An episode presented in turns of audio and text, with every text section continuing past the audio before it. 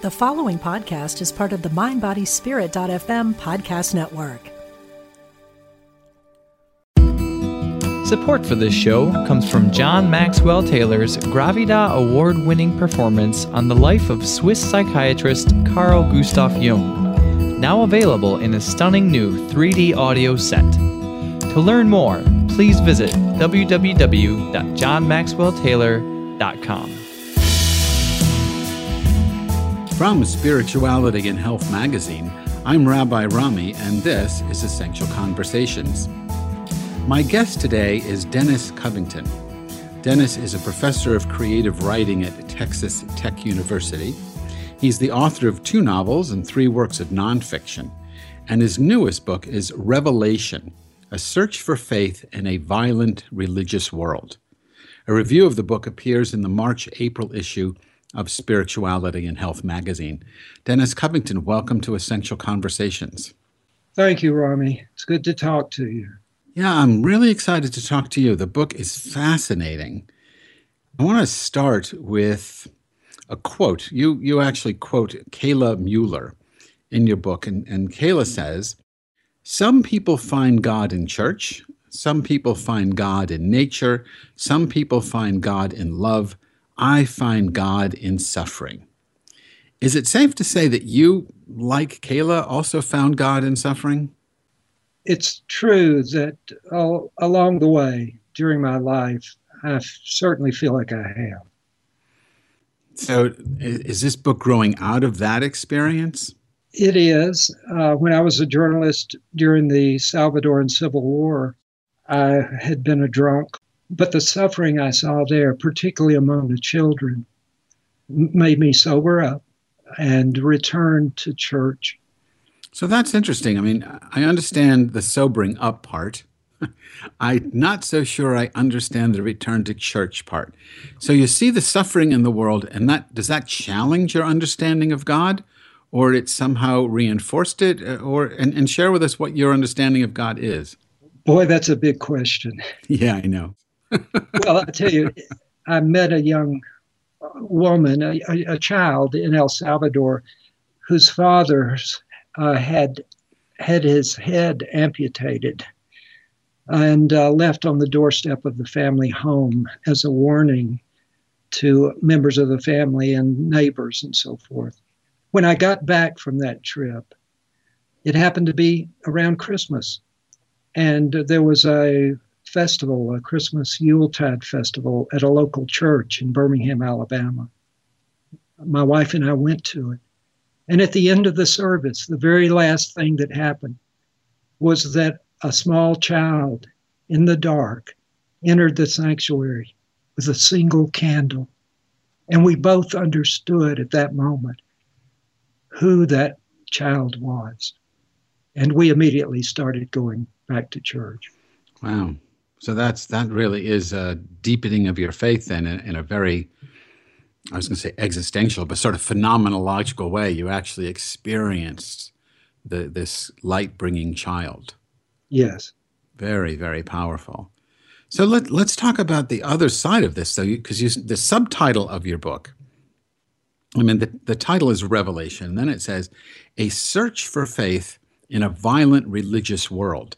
So I wasn't sure exactly whether you meant that the world was violent or that re- religion itself is intrinsically violent.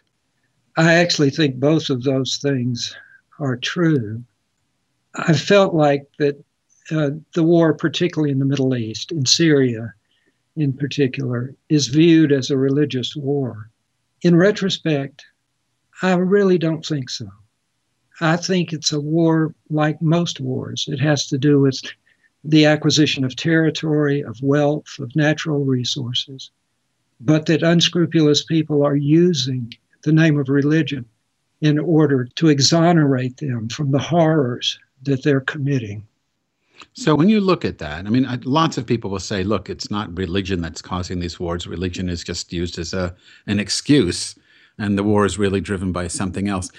Do you think you could really get people to do what people are doing over there and elsewhere if it wasn't religious? I mean, are, are, are people just are these somehow evil people, uh, or are they people trapped in a religious ideology that doesn't simply excuse evil, it redefines evil as good? Could this happen without religion?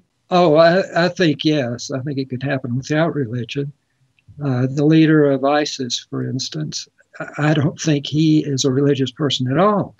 On the other hand, we fought wars and done terrible things in the name of freedom. You know, so it just it just happens to be one of those uh, catch-all phrases that yes, it will motivate the young fighters to give their lives, but on the other hand, it's a sinful and dangerous occupation. And and how is it? I mean, do you think all religions are equally susceptible to this? You know, I don't know much about world religions. I, I really don't. I don't okay. know much about Islam at all. And what I saw over there, uh, I saw Muslims doing extraordinary things to heal the sick, to minister to children and women. Uh, th- we have a blanket impression, I think, over here about what the Muslim uh, character is. And I found the best parts of it over there. Although, at the same time, I saw the results of the worst part of people who claim that religion in the same way that Christians sometimes claim their religion to do hideous things. So there's a sense, this is what I'm hearing, so correct me if I'm wrong, but I get the sense that you're trying to, oh, sort of excuse religion in a sense from the atrocities that are done in its name by saying, well, the people who do this are not religious. They're just using the cover of religion.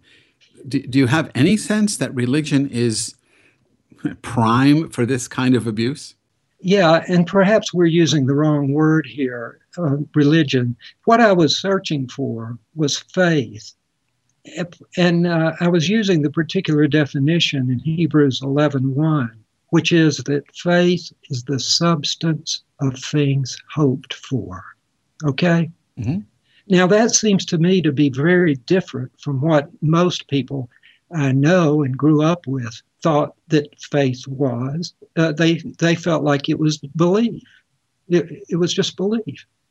If you believe in God and you believe that Jesus Christ died for your sins and so forth, that's what faith is. But if you look at it the way that the author of Hebrews does, it is the actual substance of the things we hope for. Now, what do we hope for? We hope for peace you know, we hope for the healing. We hope for the future of our children. And to the extent that religion does not offer us that, then yeah, we're on the wrong track. Mm. So let's let's talk about Christianity for a bit.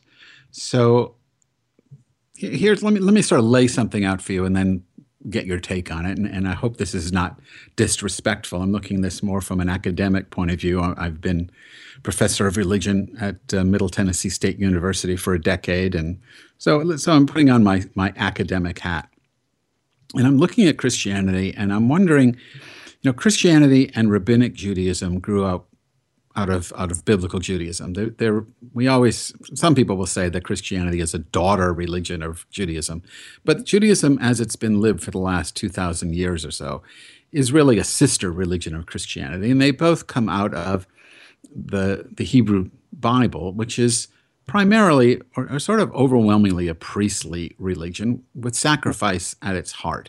I mean, the prophets oftentimes rail against sacrifice, and the rabbis and the priests were at loggerheads. Christianity and Rabbinic Judaism differ in their approach to sacrifice. Judaism sort of moves beyond it and, and doesn't use the paradigm very much, whereas Christianity rests on that priestly sacrificial paradigm, making the change from the, the earlier Jewish uh, sacrificial practice from the notion of you have to kill animals continually, basically, to get right with God, as opposed to the, the Christian view is no, there's one sacrifice, there's one final sacrifice. It's almost as if when the Muslim says Muhammad is the final prophet, the seal of the prophets, Jesus as Christ is the seal of the sacrifice. And what I think is so fascinating about this this Christian understanding of sacrifice is that what ultimately is sacrificed is God Himself. I mean, God becomes Jesus and then is sacrificed. So, God, in a sense, Christianity is is what you get after the death of God, in a in a very loose way of of saying that. So, I'm just wondering if you feel because of this the the blood uh, symbolism of the sacrifice and you know there's there's a lot of of sacrificial language in Christianity, if Christianity lends itself to this notion of you must sacrifice yourself or you must sacrifice others, even though Jesus was supposed to be the final sacrifice, is there a violence intrinsic to the, the whole structure, not of Jesus' teaching, but of the church? Boy, that's a difficult question. And yeah, I, I knew it was as I yeah. as I heard myself say it. No, that's that's fine. That's fine. I must confess, though, that I'm not a scholar of religion at all, which is one reason that one of my books is about serpent handlers. Because yeah, that was a fascinating book, also, and you you you thought you would do that for a while. Yeah, yeah. And uh, again, it was a literal interpretation of a specific passage from the book of Mark, in which Jesus, in his resurrected form, says that believers shall take up serpents. Uh, I took it to the nth degree. And I'm glad I had that experience because it was my first real experience of the Holy Spirit. Hmm. Now, I have to say about all this, my faith has gone this way and that. It's been turned upside down, it's been righted again. At the end of, of Revelation, I think you probably may have gotten the impression that I no longer believed there was a God. That's not what I intended to say. I intended to say, I'm not sure. And at that particular moment in the book, after the rape and murder of Kayla Mueller.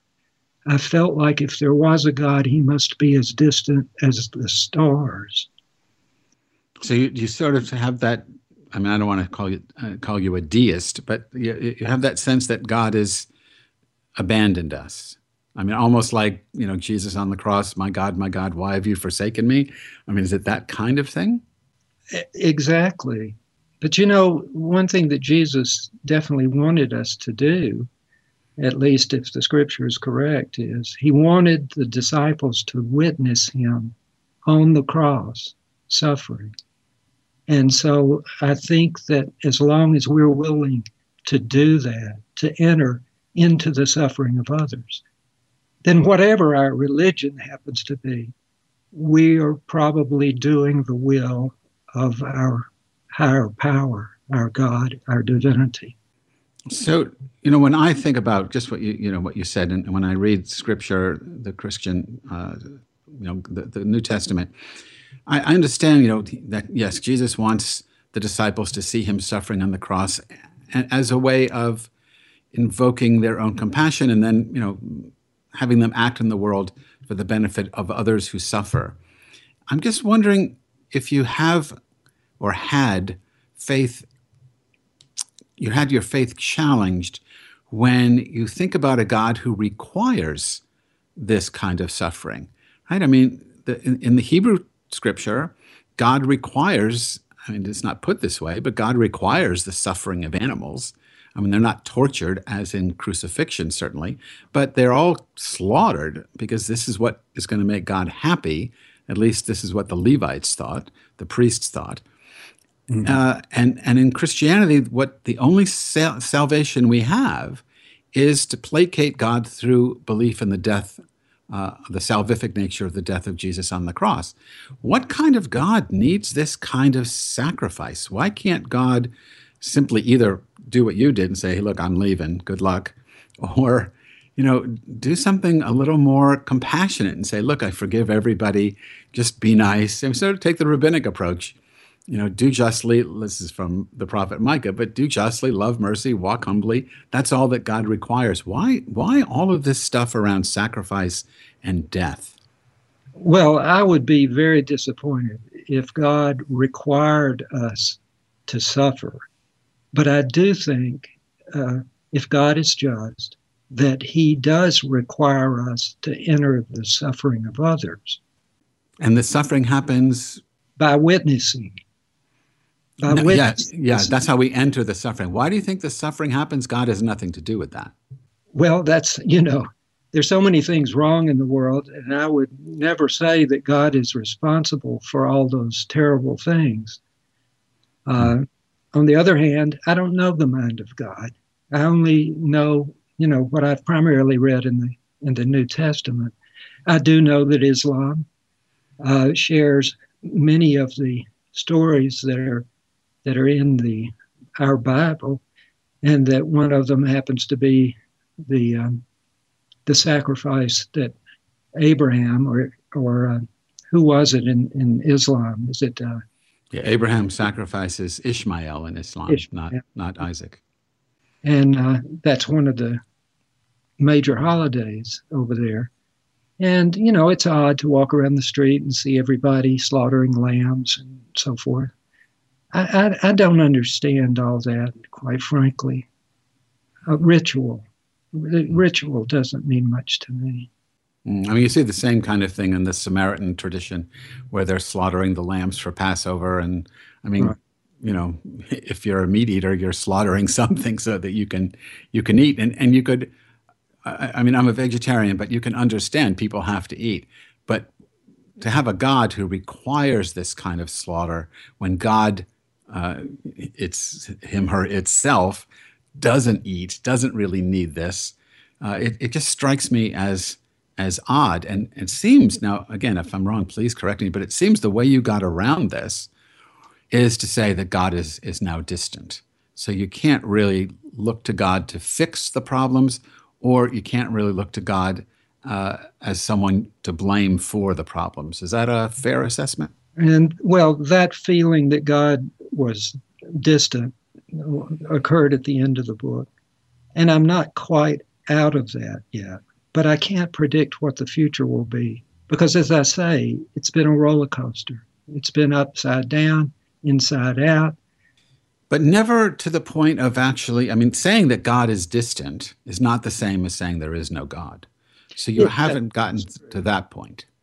No, no, I would never say that what I would be more likely to say, and I told my younger daughter this a couple of years ago, is that maybe God is just everything, you know. And she said, Dad, you sound like a Hindu. You know? yes, you do. You sound like a, a pantheist or a panentheist. You actually you sound like me. So yeah. so when you when you say that, when you say God is everything, how is that helpful to you? Well, it kind of exonerates him in a way for all the terror. He has no choice. I mean, if he's everything, right, then even the horrible things that happen are part of him. They're just part of it. You know. Yes, because uh, part of part of I mean that's Isaiah forty five seven where God says, "I create light and darkness. I create good and evil. I, you know, the Lord usually is translated, do yeah. all these things." So yeah, it's a very radical theology to hold. So my guest today was Professor Dennis Covington.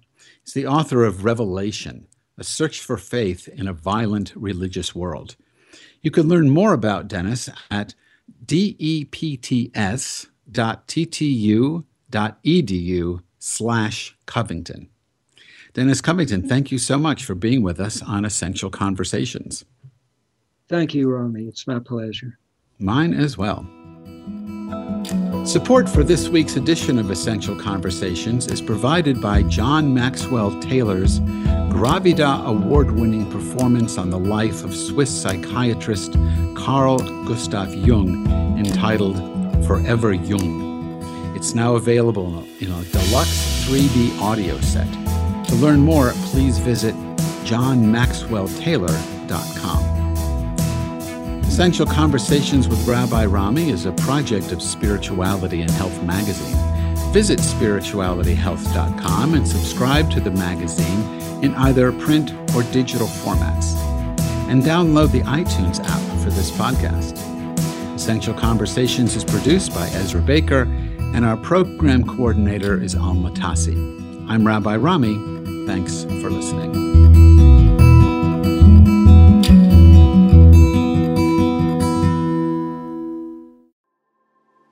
I'm Laura Worcester, host of the Intuitive Life podcast. As an intuitive medium and teacher working with the world of spirit, I love to share the peace that comes with the awareness that our departed loved ones are still with us. And I also love to help people explore what it means to live an intuitively led life. Start listening now on mindbodyspirit.fm or wherever you get your podcasts.